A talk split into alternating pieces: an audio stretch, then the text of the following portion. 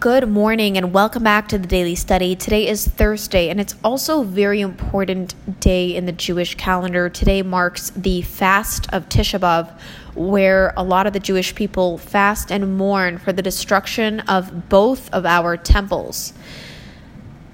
Let's dive right into the daily study. If you have any more questions on Tisha B'Av, you can reach out to me on my Instagram at hasidic.hipster.girl. Let's look inside. We are up to the fifth reading of the weekly Torah portion of Va'etchanan.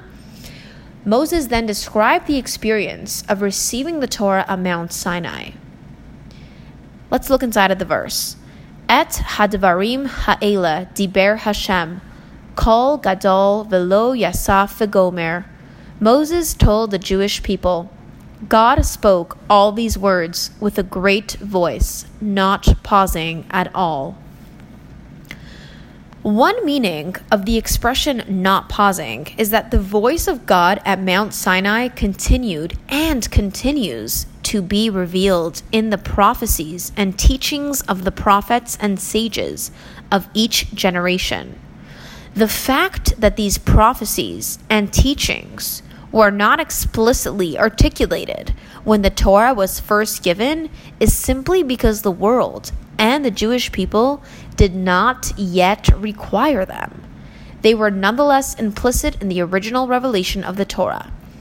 So, this is a very interesting concept the concept of eternal revelation. So, we know that there was one big, giant revelation, the one where God revealed himself at Sinai, giving us the Torah, which is a revelation in and of itself.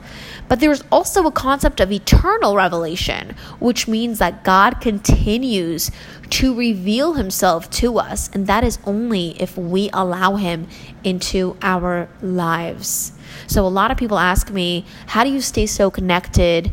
How do you get inspired? There is no trick. It is you that has to make the effort to constantly connect, search, and strive. And that was it for today's daily study. Looking forward to doing tomorrow's with you. Wishing you all an easy and meaningful fast.